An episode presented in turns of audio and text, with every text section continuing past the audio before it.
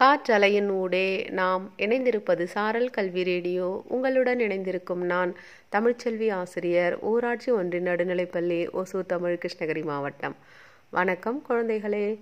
நான் உங்களுக்கு ஒரு கதை சொல்ல போகிறேன் ஒரு ஊரில் ஒரு பணக்காரர் இருந்தார். அவர் தன்னோட ஊரில் ஒரு பெரிய கோயிலை கட்டி முடித்தார் அதுக்கப்புறமா அந்த கோயிலுக்கு வர பக்தர்களுக்கு அன்னதானம் செய்கிறதுக்கும் ஏற்பாடு பண்ணார். இதனால் அந்த ஊரை சுற்றி இருந்த பல கிராமத்திலேருந்து அந்த கோயிலில் வந்து மக்கள் வந்து வழிபாடு செய்கிறதுக்கும் அதுக்கப்புறமா அங்கே இருக்கிற அன்னதானமும் சாப்பிட்டுட்டு சந்தோஷமாக போய்கிட்டு இருந்தாங்க.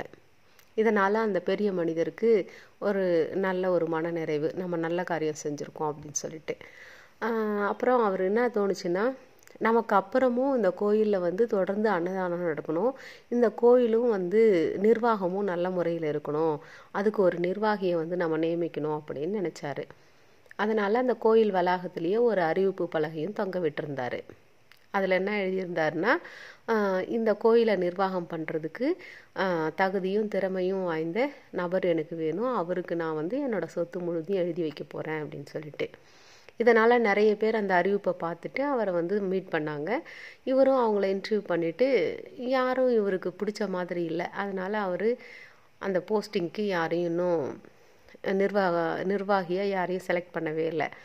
அதனால் நிறைய பேர் இவர் ஏதோ சும்மா அங்கே அறிவிப்பு பண்ணியிருக்கார் போல் யார் போனாலும் இவர் ரிஜெக்ட் பண்ணிடுறாரு. யாரையும் செலக்ட் பண்ணவே மாட்டுறாரு. இவர் சும்மா அது மாதிரி பா அறிவிப்பு கொடுத்துருப்பார் போல் அப்படின்னு இவரை பற்றி பின்னாடி பேச ஆரம்பிச்சிட்டாங்க.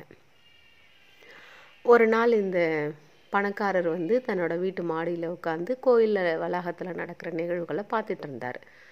அப்போ அங்கே ஒரு இளைஞனை பார்த்த பின்னாடி தன்னை வீட்டிலேருந்து ஒரு ஆளை அனுப்புனார். அந்த இளைஞனை கூப்பிட்டு வர்றதுக்கு. அவங்களும் கூப்பிட்டு வந்து அந்த பணக்காரர் முன்னாடி அந்த இளைஞனை நிறுத்தினாங்க. இப்போ அந்த இளைஞன் வந்து என்னை எதுக்காக கூப்பிட்டு வர சொன்னீங்க? அப்படின்னு சொல்லி கேட்டான். தம்பி நீ தான் இனிமேல் இந்த கோயில் நிர்வாக பொறுப்புகளை எடுத்துக்கணும் அப்படின்னு சொல்லி சொன்னார். அவனுக்கு ஒன்றுமே புரியல. ஏன் ஐயா என்னை எடுத்துக்க சொல்கிறீங்க நான் ஒன்றும் பெரிய படிப்பும் படிக்கல. எனக்கு பெரிய திறமை இருக்கிறதாகவும் எனக்கு தோணலை. எதுக்காக என்னை வந்து தேர்ந்தெடுத்திருக்கீங்க? அப்படின்னு சொல்லி கேட்டான் அந்த இளைஞன். அப்போ அந்த பணக்காரர் சொன்னார். நான் இந்த கோயிலை நிர்வாகம் பண்ணுறதுக்காக ஒரு ஆளை தேடிக்கிட்டு இருக்கேன். அதுக்கு வந்து நீ சொல்கிற மாதிரி பெரிய படிப்போ வேறு திறமைகளோ தேவையில்ல. உன்ன மாதிரி ஒரு ஆள் எனக்கு போதும் அப்படின்னு சொல்லி சொன்னார்.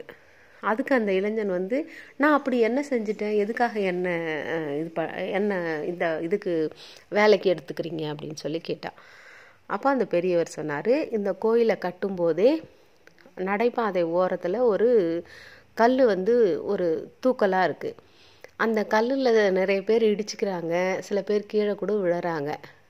ஆனால் எல்லாரும் நிறைய பேர் அதை பார்த்துட்டு ஒதுங்கி தான் போய்கிட்டு இருக்காங்க. ஆனால் நீங்கள் ஒருத்தர் தான் இத்தனை வருஷத்தில் அந்த கல்லில் இடறி விழுந்ததுக்கப்புறமா போயிட்டு மண்வெட்டியும் கடப்பாரையும் கொண்டு வந்து அதை சரி பண்ணி அந்த பாதையை வந்து சீராக்கினீங்க. இதை நான் பார்த்துக்கிட்டு இருந்தேன். அதனால தான் உங்களை இந்த வேலைக்கு எடுத்திருக்கேன் அப்படின்னு சொல்லி அந்த பணக்காரர் சொன்னார். கதை கேட்டுக்கொண்டிருக்கிற சின்ன குழந்தைகளே நமக்கு வந்து நம்மளுடைய இந்த வெற்றி அப்படிங்கிறது வந்து யார் மூலமாக வரும் எப்படி வரும் அப்படிலாம் நமக்கு தெரியாது.